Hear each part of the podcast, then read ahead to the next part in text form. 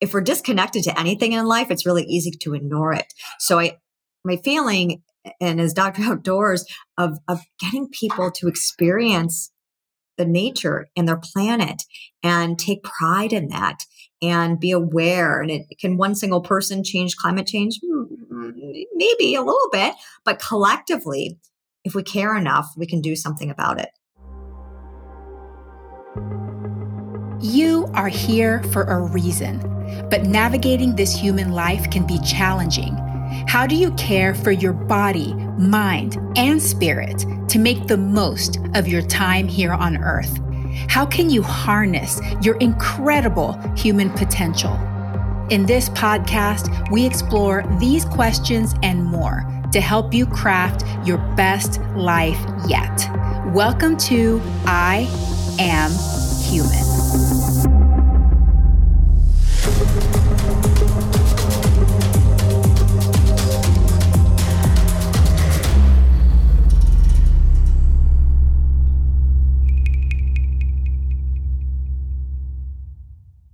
Hello, humans. I am your host, Dr. Yami, and I am so happy that you are here with me today.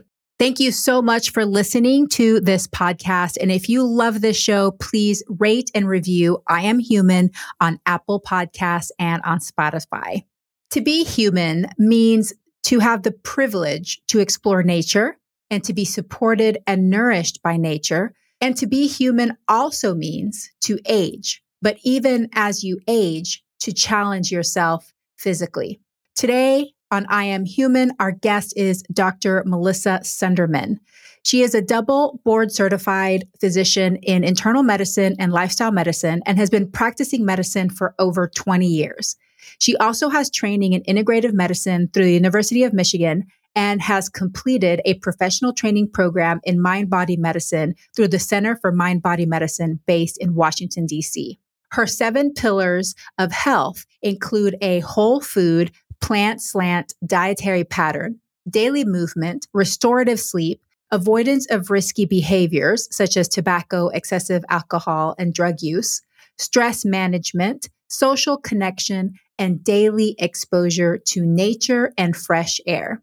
Dr. Sundermann is also known as Dr. Outdoors and chairs the Nature as Medicine subcommittee for the American College of Lifestyle Medicine.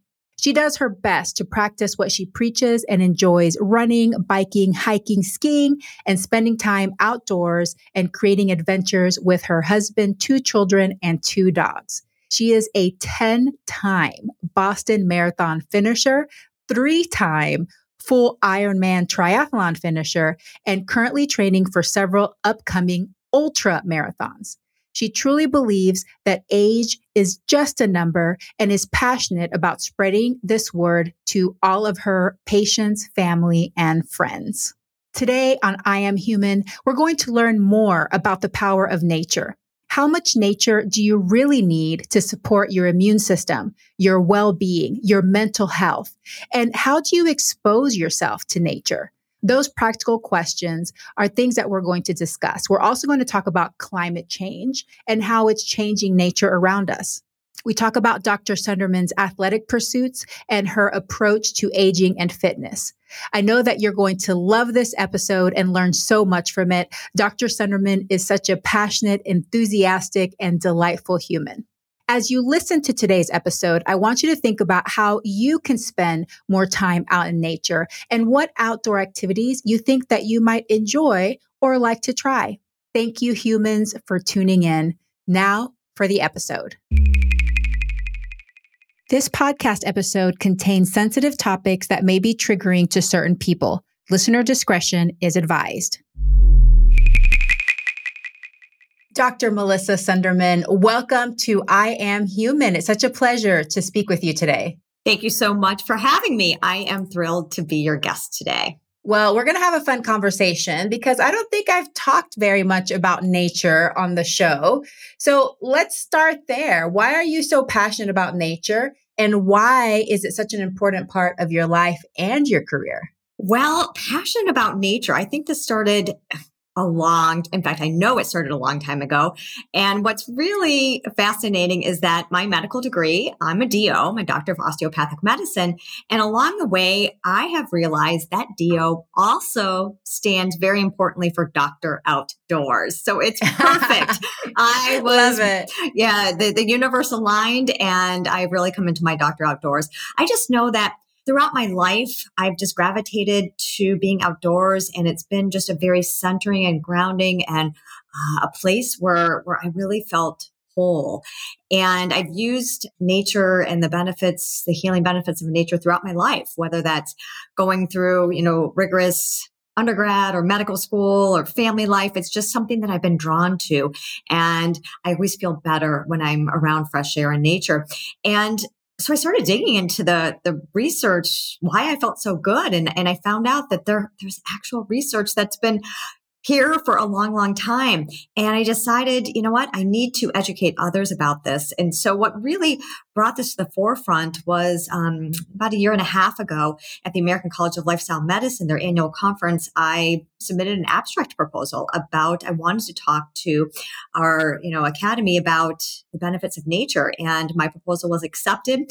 It was uh, pretty nerve wracking because I came on the stage in front of 2,000 people immediately following Dr. Dean Ornish and Dr. T. Colin Campbell, which we know are luminaries to the lifestyle medicine field, and on walks you know Dr. Outdoors, and I I had such positive feedback that I said, okay, people want to know more about this. People want to know about nature prescribing.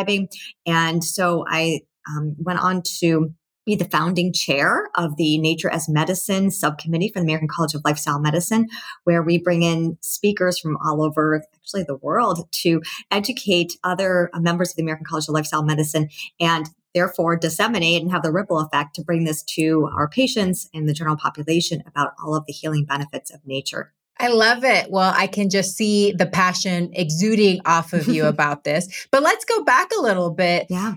How were you exposed to nature and the outdoors? Did you have role models? Was your family really into it? Where did you grow up? Where did you grow yeah. up in a place that had abundant access to the outdoors? Not really, Dr. Yami. I, um, my parents, I mean, we went cross country skiing. I think my mom, I love her to death. Absolutely. I think her idea of camping is probably going to a holiday inn. So it wasn't like, you know, this, I didn't grow up as this hippie child. Um, but you know, I grew up in the 70s where we played. We played outdoors. You know, we would get on our, I had my Schwinn uh, banana seat um, bicycle and we'd ride all over our neighborhoods. We build tree forts. We'd catch fireflies. This is just how I grew up and we got dirty, you know? And so that was uh, who I was. And as I went through college and, and made friends and met a boy, um, we started doing things that um, were really outdoorsy and mountain biking and camping and hiking and exploring and, you know, getting equipment so that we could uh, support these interests. And I just really felt like I had found my home. In fact, I, I joke, I say, you know, my my past life, I think I was a mountain goat because anytime I'm around mountains and I just feel it so at peace. So I've really incorporated these activities um, into my own life. My husband, um, we've been married for over 27 years. This is a big part of our relationship. Our children are now young adults. They're 22 and 24. We had them on skis as soon as they could walk. Um, we've gone camping with them. We made it fun. We said, This is so fun. We don't have electricity. We don't have water. We have to go to a water pump. This is so fun. And they're like, yeah, they're like two and four. They're like, yeah, it is. This is great. so um, we must have done a good job because our, our kids graduated from university and they both moved to Denver, Colorado to be closer to nature in the mountains. So my friends, um, you know, as we know, as being physicians, the people that we're around, we tend to have similar habits too, right? So that's one of your biggest predictors of your um, your wellness and your health and wellness is is who you're around. So my my family, we are very active. We like to go outdoors. A lot of times when we can take a family vacation, we make it a point to you know see and experience something uh, amazing and beautiful in nature. So this past summer, when the kids had a little bit of time off work, we went to Arches and Canyonlands National Parks, and we spent the time just really exploring um, and getting all those benefits and seeing beautiful parts of the country. And then my friends, turns out my friends love nature too. That's probably self-selection bias, but um, so it's just really been a part of my life. I really aim. In fact, I I'm sure I do get nature and fresh air every single day. Now, uh, you might say, well, you must live in a place where that's just so conducive. And I, well, I live in Michigan and Massachusetts. And so my quote is there's no bad weather, just inappropriate clothing. So you just have to, you know, um, dress for the weather and get outdoors. And I guarantee you, you always feel better by just spending time outdoors. Yeah, I agree with that as far as making sure that you have the right clothing and the right gear for your weather. So yes. I grew up in Texas, okay. which doesn't get that cold. And I remember having snow days. I'm putting this in virtual quotes when it was just basically ice outside because we it didn't snow, you know, and I thought right. that was so cool. Oh my gosh, ice, incredible, right. you know.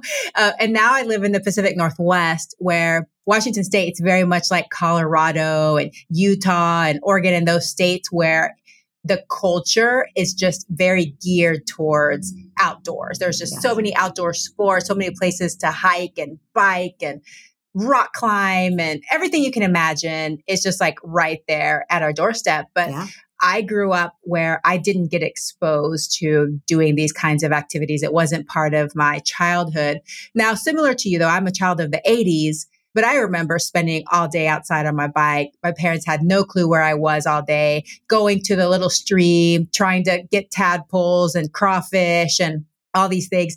And we raise our kids a little differently now. You know, I think we do have a little bit more fear of our child just being out of the house all day long and us not knowing where they are. So I think culture has changed a little bit, but I think there is some benefit to letting kids just go out and explore and dig in the dirt and, you know, wait around in, in the, the little creek and, and do all of those things. So I'm glad you brought that up because I think that's a good point as we start to think about how can we influence our children and make sure that we're role modeling these habits. Absolutely. Well, and I think I'm going to come back to that about kids ahead. and nature. I think two things. One, I think as kids, we are, we know we're innately connected to nature. It's just what we want to do, right? And as we get older through roles, responsibilities, technology, modern conveniences, we would get away from that. But I think as kids, like we know, like we are connected to these caterpillars and we want to save them and we want to rescue them and we want to find out more of them. And I think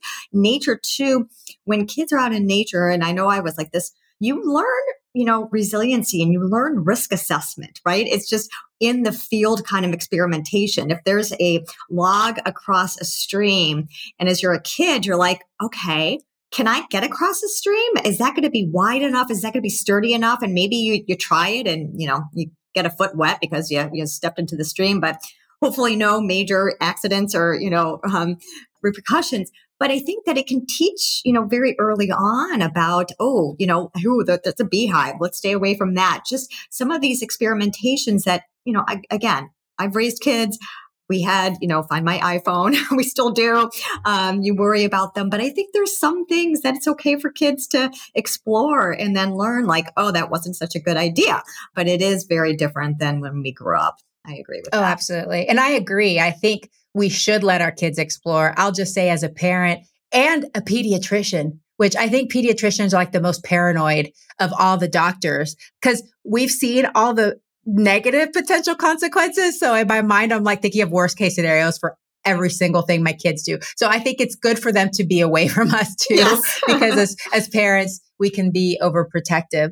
Well, let's get into a little bit more about the science. How yeah. does exposure to nature impact our health and well being? Yeah, so let's go back to the 1980s. So the science and the research started in Japan with Dr. Qing Li, who is one of the primary investigators who started research into this. And he really started off with research into forest bathing, or in um, Japanese is Shinrin-yoku. And that's a term that maybe people have heard of as Shinrin-yoku forest bathing.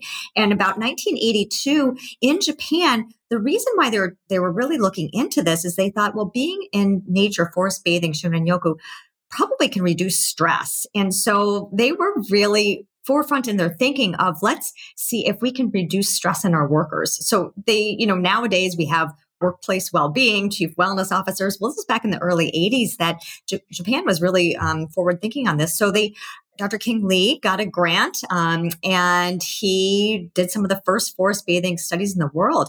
And at first, he was looking at natural killer cell activity, which really is uh, a marker of our immune system. And we know that if we have higher levels of natural killer cell activity, we're probably going to have lower um, risk of infection, maybe even lower incident rates of cancers.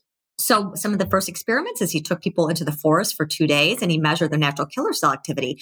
And what they found was an increase from baseline.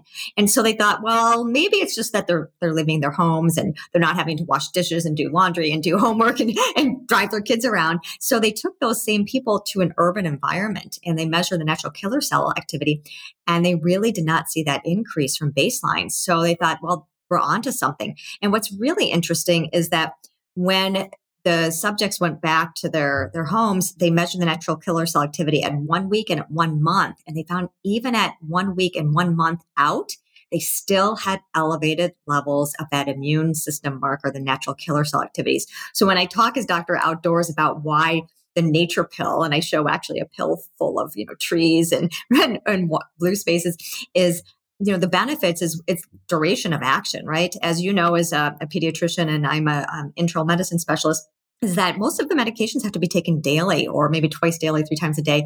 So have a very short life. Uh, very few medications are long acting. And so, you know, nature getting outdoors today could provide benefits to your immune system even one month out. And then, of course, you know, the cost of going outdoors a lot of times is absolutely free. You know, if you can step outside and maybe you live in an area that's not conducive but maybe you can go to schoolyards, to local parks, um, find some trails, uh, and not have to pay money in our pharmaceuticals. We know you know the costs are exorbitant.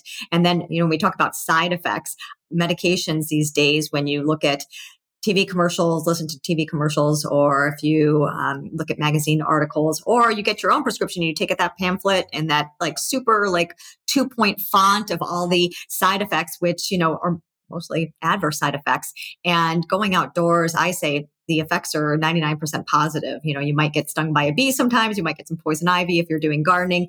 When I was working in the East Coast, we had to be aware of ticks, but really the benefits are great. So, so Dr. Qing Li was really instrumental in starting this cascading of research uh, to look into the, the nature benefits. And so then they did larger studies in Japan where they would go across, you know, um, 12 different forests and uh, look at cortisol levels and heart rate levels and blood pressure levels. And what they found was spending time outdoors in an urban environment.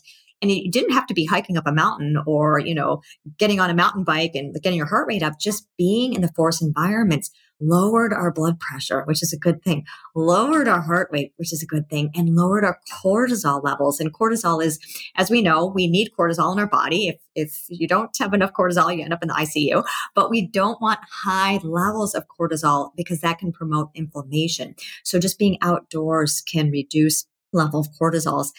They've also done studies um, fairly recently in Finland when they looked at medication requirements. And what they found was spending time outdoors, that their participants uh, required less uh, medications involving asthma, blood pressure, and even mental health. We know that it's good for our mood. Being outdoors boosts our serotonin levels. So also some studies about green cover and tree canopies with decreased rate of hospitalizations for dementia, for Parkinson's. And a study recently came out looking at telomere length. So telomere length, telomeres are those little like shoestring, like the ends of the shoestring. And we know that Lengthening telomeres can correlate to longer lifespan and shortening the telomeres can correlate with shorter lifespan. So spending time around green spaces and tree canopy can actually increase telomere length. So some fascinating data that's coming out and more and more every day. And I, I try to keep on top of things as much as I can as Dr. Outdoors. Yeah. And it's very complex too, because when you're in nature, you're also getting physical activity, right? You're usually walking around or doing something, even if it's not like you said, it doesn't have to be aggressive physical activity where you're out of breath and not feeling good, but also it can be meditative for a lot of people. A lot of people like that kind of walking meditation. And I know that there's definitely research on telomere length, and that's on the end of our DNA strands on meditation and how that can preserve and lengthen our telomeres as well. So it's like all of these cumulative effects of being out in nature. You talked about the mental health, but what about subjective well being? Have they done studies to just rate do people say they feel better subjectively yeah. after they're out in nature. Yeah. So there was a study that came out just um, in 2022, I believe, that did exactly that. And it was pretty, uh, I think it was uh, 19,000 uh, subjects that they uh, they polled to look at their subjective well-being scores and they were measured over seven days so it wasn't a terribly long study but what they found was people who spend more time outdoors had an overall perceived higher well-being score when they're looking at themselves. And I think it's important to know too of what is that nature dose. Now, as Dr. Outdoors, I would love it if I just lived in nature, but that's not really, you know, we've got things called jobs and we've got things called family and I've got a couple dogs. And so what is that nature dose?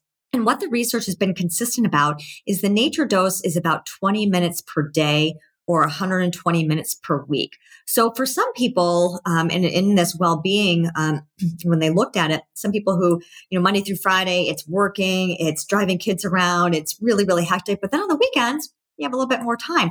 Is that you could even sort of get, you know, an hour on Saturday or an hour on Sunday and still have the well-being effects from that.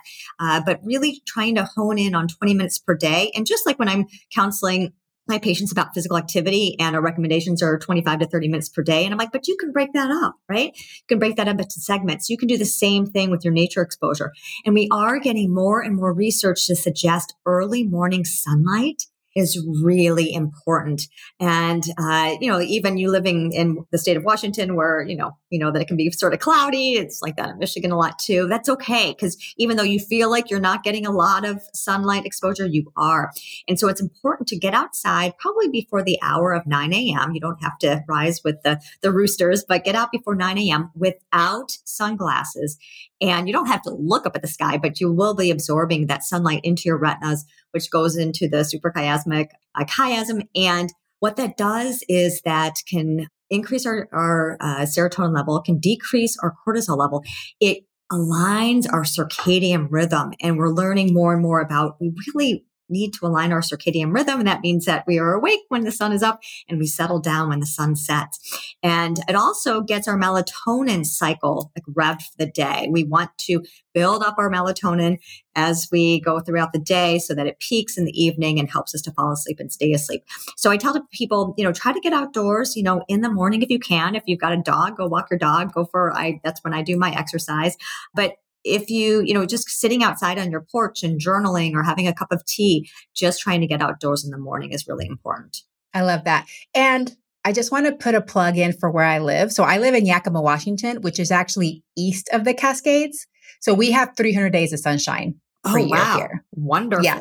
but we're also very high latitude. So this is the time of year that's hard for everybody because the sun doesn't rise till after 7 a.m. and it sets at four. Yeah. So so it's hard this time of year anyway, just because we're so high in latitude. But uh, most of the year, we're so like spoiled and lucky that we get nice, bright, That's beautiful, wonderful. clear days because it's a high desert. Yeah. And definitely that sun exposure. I talk to my patients about that, especially my teens because as we know, teens, their sleep rhythms kind of slip as, you know, they get into those teen years.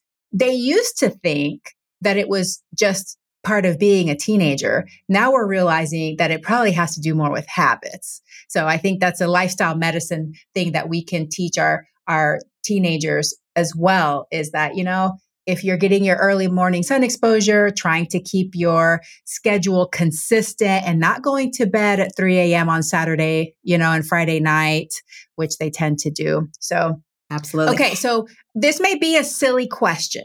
Okay. But what counts as nature exposure? Can you just go outside? Because what if you live in New York City? Like, does just going outside count? I'm going to say yes, it does. And now when we are around green spaces, there's actually some really cool like things that go on. Um, so anything that's green and living, trees, shrubs, plants, produce something called phytoncides. Phyton, P-H-Y-T-O-N, means plant, right? When we talk about yummy things to eat that are good for us, we talk about all the phytonutrients. So phytoncides inside means cidal, means antibacterial. So anything that is green emits these organic volatile compounds. And the reason why they emit this is to protect them from getting ill. The, the trees want to flourish. the cool thing is that anytime we are around anything green that's living, we are inhaling these phytoncides and we get the benefits. So that Dr. Qing Li that I spoke about, one of the early pioneers of forest bathing and all the research, he did a really cool experiment, uh, very small. Um, he had 12 subjects and they each got their own hotel room.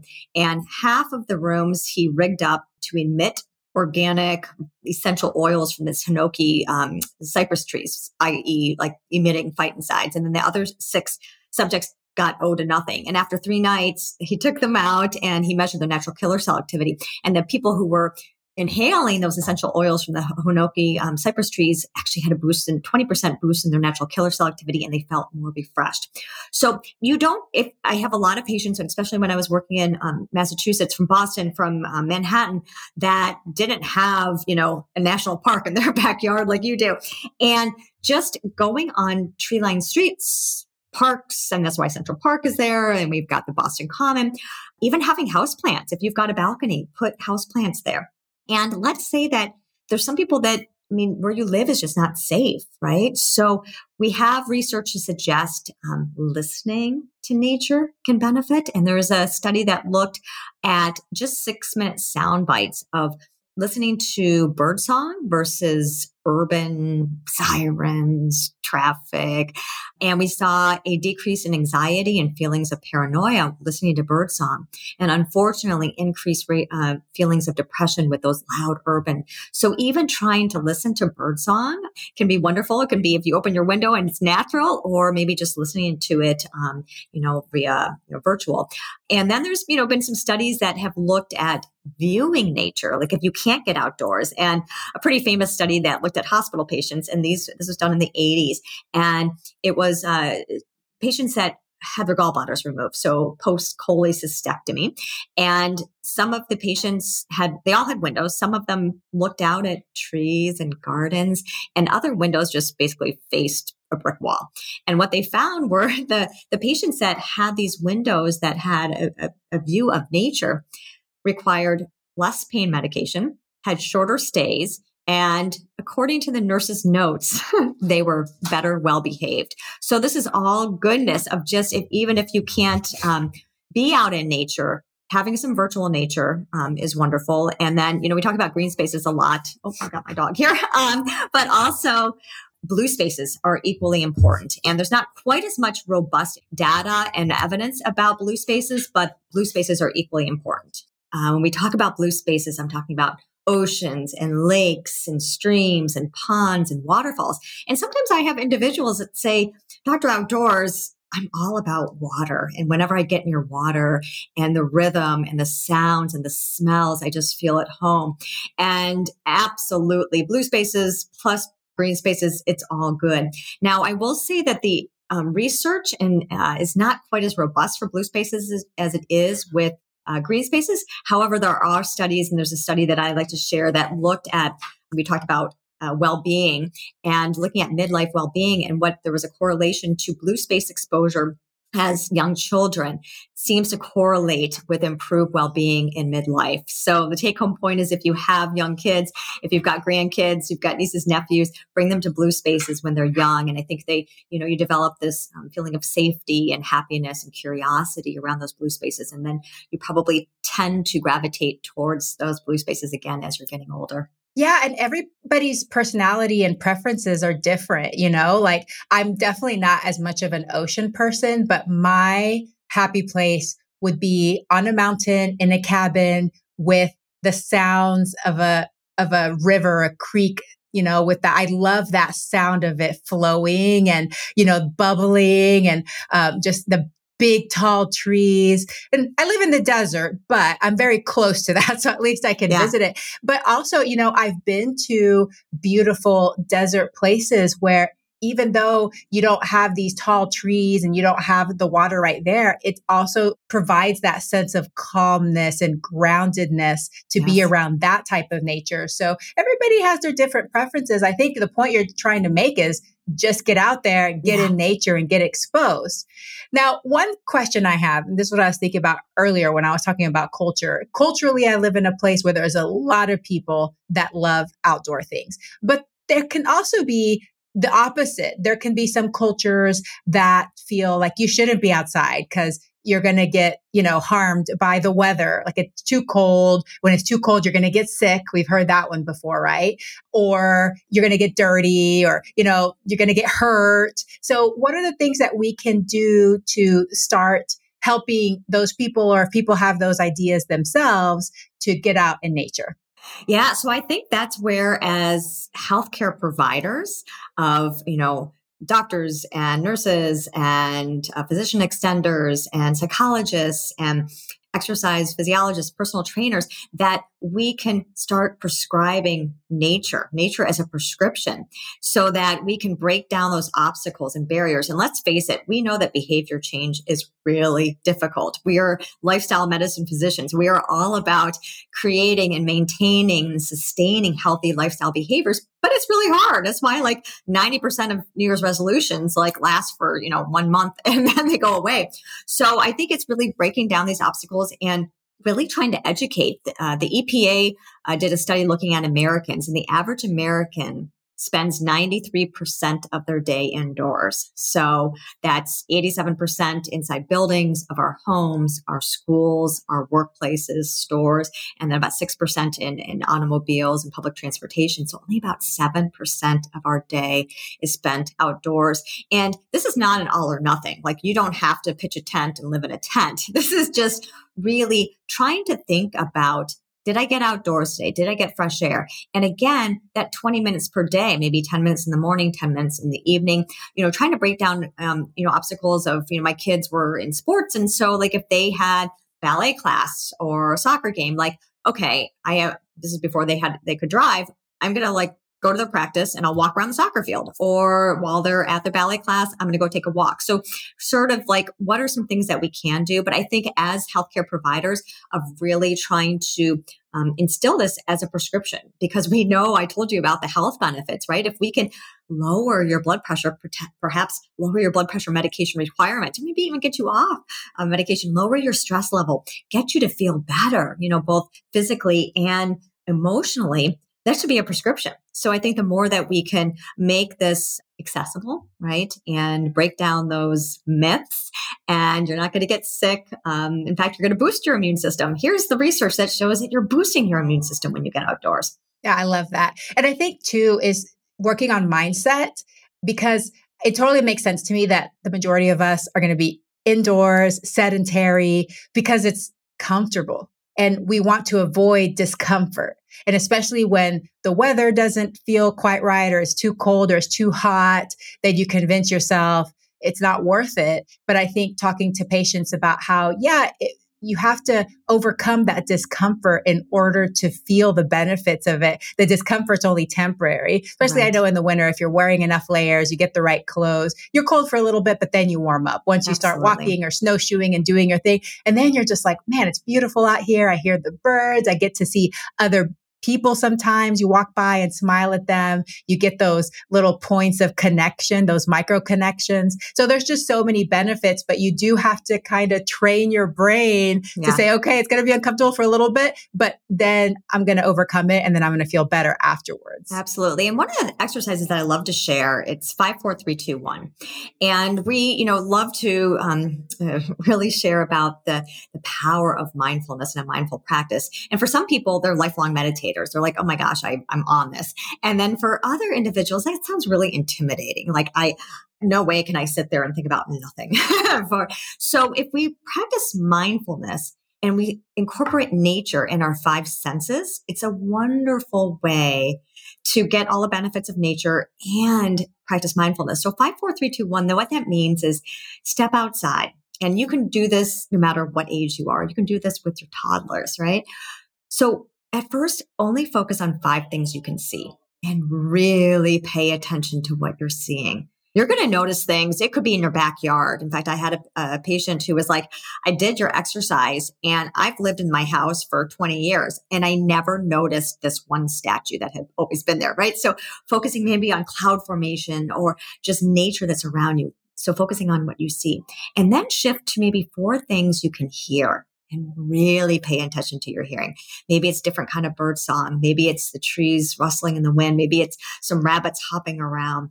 And then four things or three things you can touch and actually touch things, right? We don't, the curiosity as we get older, we're not grabbing things as much. So grab some leaves and feel how, you know, rough the edges are or bend down and touch moss on a on a rock and feel how spongy it is. And then hone in on two things you can smell. Like what are you smelling? Are things in bloom? Are you, is it just rained and you're smelling that after rain smell, which fun fact, it's called petrichor. So are you smelling the, the scent of petrichor?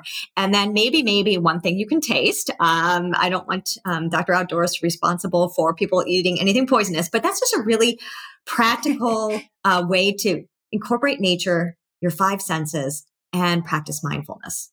I love that. And that also gives you something to do in case yeah. you feel like you're going to get bored. Right, so exactly. Gives you some tasks to concentrate as you warm up outside. Mm-hmm. All right. right. I love that. Well, I kind of want to ask your opinion on climate change and how it's affecting nature in many ways, increasing natural disasters all over the world. And the other thing I thought of, when we talk about fresh air, but yeah. because of pollution, there's some places where the air isn't fresh. Yeah. So, what are your thoughts about this harsh reality that we're facing in our world today? Yeah, and that's just what it is it's harsh reality. And my belief is the more that we connect with nature because we as humans are nature. And E.O. Wilson and Erich Fromm, you know, have this um, and introduced biophilia. And biophilia is the innate connection of all things living. And modern conveniences, it makes it very easy to not feel connected, you know? So getting back to biophilia, and the more that we connect with nature, the more we're going to connect with our planet. And the more that we're going to want to take care of our planet living in Michigan and Massachusetts and you in Washington, the Canadian forest fires, right? I mean, we had effects in Michigan where the air quality was horrible. We were told not to go outside. I mean, that's how much climate change, you know, is affecting. We're seeing increase in food prices because of the drought that's going on. In fact, in 2018, I think there was like a 20% increase in food prices across the country. From natural disasters, some people are losing their homeowners insurance because insurance, they're not going to underwrite it because of these natural disasters. Coral reefs are dying because of the, you know, just two degree elevation in ocean temperatures can affect the acidity. And so coral reefs are dying. We have lakes that are drying up. So water supplies are becoming of concern. So this is a, a real big problem. And again, if we're disconnected to anything in life, it's really easy to ignore it. So I, my feeling, and as Dr. Outdoors, of, of getting people to experience the nature and their planet and take pride in that and be aware. And it can one single person change climate change? Hmm, maybe a little bit, but collectively, if we care enough, we can do something about it.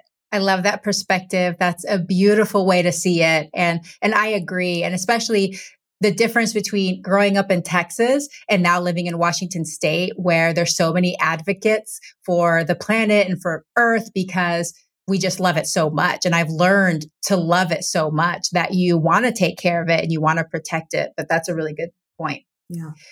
Well, let's shift gears a little bit. I want to talk about you and, and, and some of the perspectives you have on aging as well. So, you are quite the athlete. You've accomplished a lot. So, tell us a little bit about your athletic pursuits. When did you start doing endurance events and how has it impacted your life? Well, let's see. Well, my first endurance event, I was a ballet dancer, like growing up, uh, all throughout you know, elementary, middle, high school, even college. And when you talk about athletes, a lot of people don't think of dancers as athletes. And they are athletes. Um, so I sort of tossed in my pointe shoes for a pair of running shoes in college. Um, just had some friends that said, Hey, want to do a marathon? And I said, Sure. Okay. I think Dr. Yami, you're probably similar. Those of us who went to medical school, I think we're goal oriented. And I'm like, sure, that's a goal. I'll do that.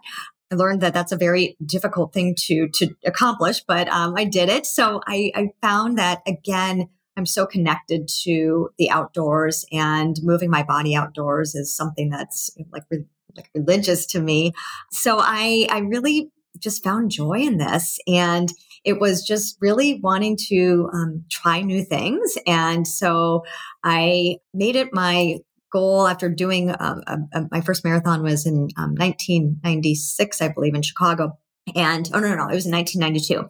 And I was in then I was in medical school and I heard about the Boston Marathon. And I heard that in 1996 it was going to be the 100th anniversary of the Boston Marathon. And I said, I think I want to do that.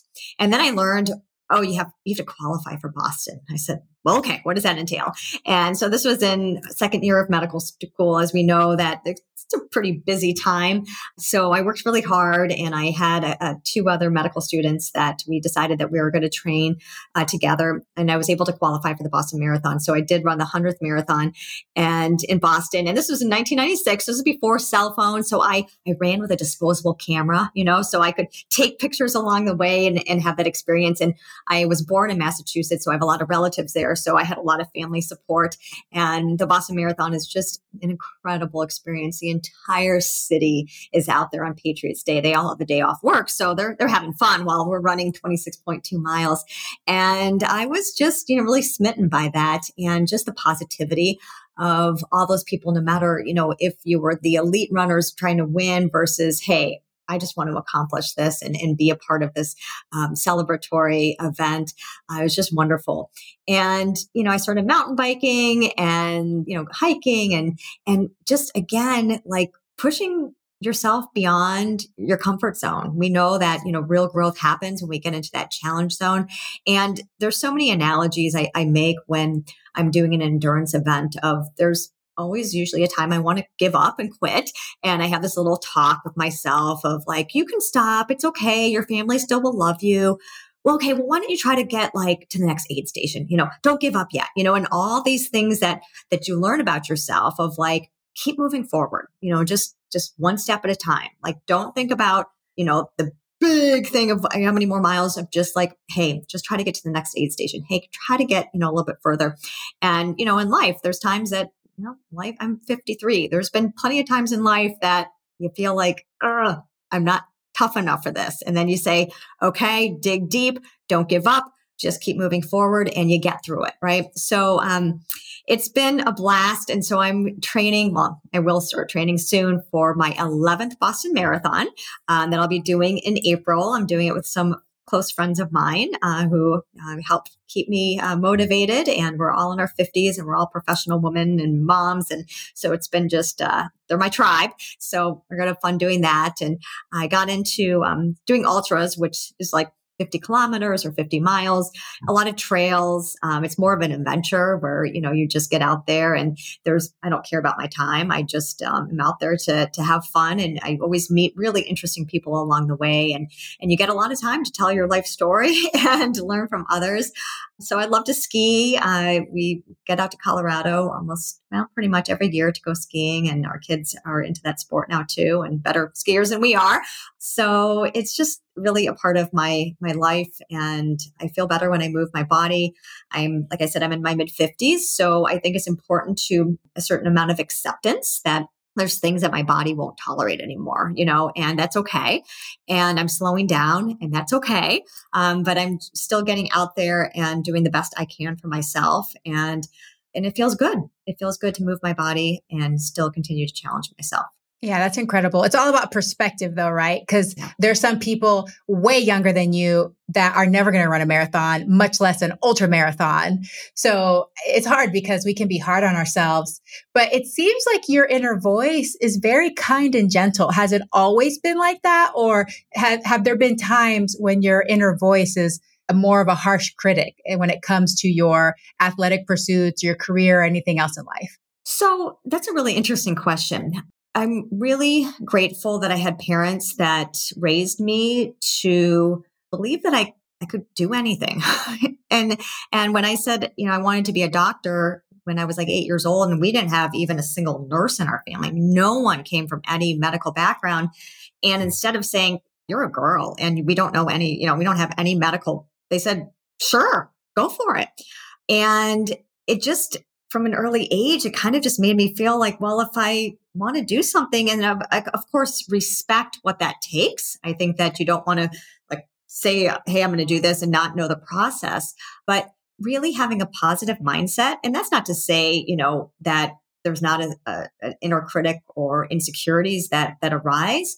But I think from from early childhood of being instilled in me that pursue your dreams, you know, and I'm going to say that, yeah, have I failed? Yeah, I have. And that's okay too. And when you look back, you think, well, you know, rather than failing, that probably was a pathway I wasn't meant to take. And look at, you know, how this evolved and some of the best gifts in my life I didn't plan out. They sort of were a pathway that I really didn't mean to go down, but I ended up going down. And just having perspective and and again, I'm in my 50s and so there's there's storylines of my life that I wouldn't necessarily choose, but it happens and it makes you um, more authentic, less judgmental. And especially as a primary care physician, I think that's really important to know that, you know, we all have our struggles. That doesn't define us. And, you know, some not so good things happen to good people and that's okay too. So I, that's what I've really appreciated is, is, um, the authenticity that, that comes with living a life.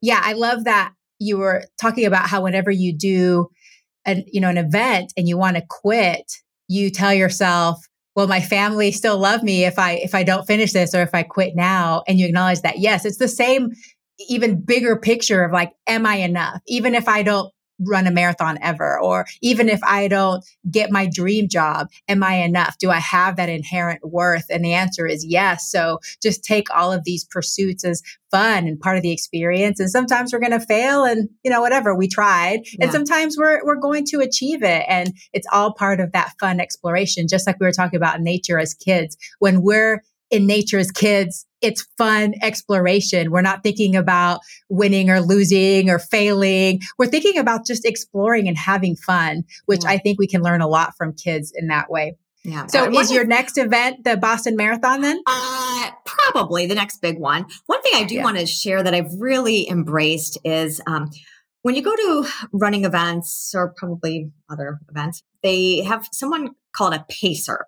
And a pacer is, let's say you're going to do a 5K. You've never done 5K before. You're like, oh, I've been running like 11 minute miles, but what if I get nervous and I, I go out too fast? Well, a pacer will hold a sign and will keep that pace. And so I have embraced, I've been pacing groups distances anywhere from a 5K up to a marathon. Probably have been pacing for maybe, gosh, going on like 10 years now.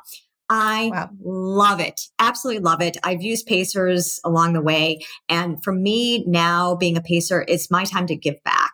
And, uh, you know, my Instagram hand- handle is motivator Melissa. And it just, when I'm out there and I can help others push beyond what they thought they could do or give them the confidence or give them that motivation. It is so worthwhile. And just you know getting people to you know whatever their finish line may be. Maybe it's like hey i'm going to start this race. I, i'm going to see how far i can go. Great you know or this is my first marathon. I just want to finish. Absolutely. And it is it's a really emotional experience. I paced um I paced a marathon in uh, May and then I paced another one this fall. And we had some incredible stories out there. You know, you learn about what people are, this is their first time, you know, doing something like this, or they made it this goal. They went through a really hard time in life or a health problem. And so they're out there. And I get emotional and we cross the finish line and I've got my people that I've been pacing with. I mean, the victory for them and um, inspiring. So just to have that intimacy of human connection and human life, and when we're out there, I don't care, you know, how, what your age is. I don't care what your background is. I don't care what your job is. I don't care what your, we're out there as humans showing up, you know, authentically and just trying to be our best selves that day. Yeah, I, I love that so much. Sometimes I'll just watch finish line cameras. Yes. I'm actually training for my very first half Ironman. So oh I gosh, will watch yay. finish line cameras and just cry because I'm like, it's just so beautiful when people are able to achieve that dream and it's hard. It's yeah. really hard work and you do it and you're like, I did this, you know? Yeah, absolutely. So tell us a little bit about your approach to aging and fitness. How mm. how do you see it for yourself but also for your patients? So again, acceptance, right? And being in this age bracket of mid 50 female, menopause, perimenopause, things change. They just do. Hormones change and and bodies change. And it's difficult, right? It's just like, oh, I've never really struggled with this part of my body. And now overnight I am. So it's really learning that that's okay and balancing that you still got to do something, right? Acceptance, but not screw it, man. I'm just going to like lay on the couch, you know? So one of the things with aging that's really important is strength training, strength training, strength training, and resistance training. So personally, I love to just go outdoors and move my body. And I strength training for me is like, well, do I really have to go back inside and do strength training? Um, whereas my husband's the opposite, loves to lift weights and things like that. And that being said, I know it's really important as we age, we lose muscle mass. It's called sarcopenia. That really happens as we go through menopause. And uh, where I have been working at Canyon Ranch, we do DEXAs. So DEXA uh, scans look at bone density, but also we would do body composition. So looking at total body fat, lean body mass, and then that visceral fat, which visceral fat is not subcutaneous. You can't see it. You can't pinch it or anything like that. It's the dangerous kind of fat that surrounds your organs. So body composition is always important. As we get older, it, it, becomes more important. Elevated visceral fat is associated with increased risk of um, heart disease, insulin resistance, dementia, uh, certain uh, forms of cancer. So, really important to be aware of your body composition. And the more that we can try to preserve or possibly even build lean body mass as we age is really, really important. Does this need to be crazy? Do you have to like, you know, become a, a weightlifter? And um, no, but trying to get, you know, two to three strength training intervals. And that could be using weights, um, free weights, but that also can be using your own body weight. So doing planks. I, I, love to do planks. I, you know, went online and, you know, looked at a plank series and it's helped me. I put my earbuds in and just do a plank series and some squats and some lunges and you can use bands and TRX, something that I think with behavior change and getting habits, it's something that you feel confident you can do. So for me, it's like, okay, I can do 15 minutes and it doesn't have to be crazy. I mean, yeah, it might be better if I did more, but 15 minutes is something I knew I could do and really uh, trying to embrace that. And it's, it's just so important when we look at lean body mass for um, bone density, for decreasing risk of falls as we age, you know, and you fall and you break a hip, like I've been a hospitalist. We see where that goes, right? The immobility and um, sedentary, and you get a blood clot, you develop a pneumonia. It's just going to be a cascading effect. Effect. So again, take home point is going to be like accept, yep, that you're getting older, and there might your body might look different, it might feel different, and there are some things that we can do to mitigate you know health risks that are associated with that but it, it does take effort and it takes healthy habits and you have to choose something that is sustainable, right? And when people ask me, um, doctor, doctor, like, what's the best form of exercise for me? And I say, well, what do you like to do? I have fallen in love with pickleball. love it, love it. And I'm like, then that's the best form of exercise for you because you enjoy it and you're going to keep doing it. You know, other people are really into bird watching and they've got their Merlin app and they love to get go outside. And I said, keep doing that. You know, every time you're bird watching, you're walking in the woods, you're getting movement. So I think it's finding something that you enjoy doing, perhaps um, getting accountability partners. For me, that really helps is like, hey, you know, you want to meet for a run tomorrow? And I might wake up and feel like, ah, but I've got someone meeting me, right? So I think trying to find ways to make your level and your, um, your success rate higher. Totally agree. And I will say, yes, we have to accept that our bodies change, even just day to day. Like, you know. I might be able to lift a certain amount today, but tomorrow I might have fatigue and not be able to lift that much. So I think acceptance is really important to be realistic. But I really feel that the majority of people underestimate how much they can do. And yeah. they use aging as an obstacle to say, I'm too old for that. I can't do that anymore. Where really, probably most people can do way more than they think they can. They just have to believe that they can and then just start taking the steps to adequately do whatever that they need to do to get there. But that age is not necessarily a barrier to still pursuing some of these goals you have in your life. It may just, you know, you're probably not going to finish number one or in the top right. 10, but right. you know, you can do those things. You can still Absolutely. go do those things. So, and I, I like to say anything is better than nothing, right? Yes. And when we look at brain health and cognitive abilities, what's so exciting is, you know, for years, decades as a primary care physician, you know, I was seeing Alzheimer's dementia uh, quite often. We still, you know, it, it's increasing rates but we we didn't know much about it. We didn't know what we could do to prevent it, and we didn't have medications that really did anything. And now, learning about lifestyle behaviors and their interconnection with our cognition. And when we talk about physical activity, I mean, holy cow, you know, moving your body at that moderate intensity up to five times per week, about 30 minutes per day can lower your risk of Alzheimer's dementia by 40%. That's huge, right? If there is a pill that reduces your risk of dementia by 40%, holy cow, everyone would be on it. So I think it's, it's knowing why this is important. You know, it's not just about a number on the scale or, you know, popping muscles. It's like, these are the reasons you're investing today, you know, for the future, right? And, and getting people to understand that. And guess what? It feels good. And so I tell people, you know, again, break down your barriers. Or if you want to do exercise in the morning, lay out your clothes, maybe even sleep in them. There's times that I've like slept in my running clothes. So that I knew I got up and I just closed the door. Right. so take, you know, make sure that you don't have barriers. And I say one of the hardest exercises at the gym is opening the front door and walking in, right? once you get started, or I said to people, like, if you're going out for a walk or a jog or ride your bike, tell yourself you'll do it for two minutes. Oh, I can do it for two minutes. Guess what? Pretty much you're going to keep going once you get through those first couple of minutes because it feels good and you're never going to regret it when you when you're done. You always feel better. Yeah, it's a win-win-win. What do you wish more people knew? I wish more people knew that 1% better is enough, right? And I wish more people knew and we're both you know, lifestyle medicine, that more people knew that an ounce of prevention is worth a pound of cure, right? Ben Franklin's quote from so long ago. And it is so true. And, you know, so much um, of today's talk about longevity and longevity. Well, we're about yes, you want to live longer, but I want you to have increase your well span, you know, your quality of life, your your vitality. And that doesn't have to be perfection, right? It's progress, not perfection. And I, and I keep saying to my patients, 1% better. So if you're not eating a single fruit or vegetable, see if you can eat one.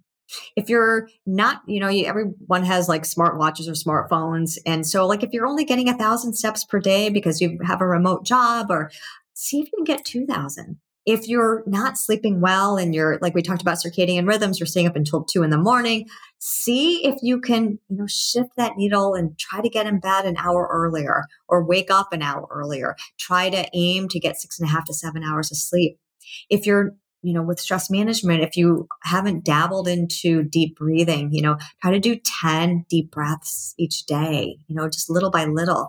We know that there's a huge role of social connection and, you know, studies now showing that loneliness and social isolation increases our risk of mortality and, um, and dementia. So, so finding someone you could, you know, talk to or, or go for a walk with, getting outdoors. So these small incremental changes can really add up and being honest with yourself about what do you think you can do? It's not about everyone else, right? Everyone else might be, you know, doing things this way. And you say, well, hey, I, I think I, I think I could do a smoothie. I think I could do that. Yeah, I think I could walk to get my mail or you know finding out something that you can do and you're going to feel good about accomplishing that rather than having these huge goals that you're not able to obtain because they're they're not relatable and using you know we have the, the smart um, smart acronym for creating behavior change. So i just wish more people knew that you can move the needle and any way that you move that needle is going to benefit you yeah, that's such great advice. Start from where you're at and go from there and just take baby steps because that's Absolutely. all you need to continuously Absolutely. get better. Well, what does it mean to be human? Well, that's a small question there. so what does it mean to be human?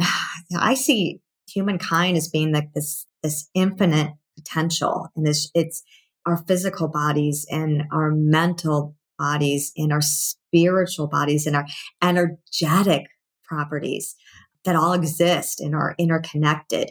And as we've talked about nature so much, it, it really is that, you know, we're all interconnected. And in fact, if you look at our own, what we think as humankind, and let's just talk about the gut microbiome for one second, right? We've got 38 trillion organisms, bacteria, viruses, fungi living within us. So to be human is I think accepting that we are a living creature among so many other living creatures amongst us and to know that yeah our potential and our connection is ultimately really really important wow that's amazing i love it i love how you took it to the macro and then brought it to the micro and then back out again. so very beautiful, very mm. beautiful. Well, Dr. Melissa, this has been fantastic. What a wonderful conversation. Thank you so much for bringing us your passion, your enthusiasm, and your motivation. I appreciate that so much. How can we connect with you and what products and services do you offer? So on Instagram, I actually have two handles. I know it's a little bit confusing, uh, a little bit more work for me, but I'm um, at my Instagram handles are at, at Motivator Melissa and also at the Doctor Outdoors. I'm also very active on LinkedIn and you can just put in my name, Melissa Sundermann. And that's where you'll find where I'll do a lot of um, articles about nature's medicine and lifestyle medicine. So I'm really active on um, I'm on Facebook as well. And then as far as products, I am really proud of a collaboration I um, have done with one of my lifestyle medicine colleagues, uh, Dr. Robin Tiger. You may know her as Stress Free MD.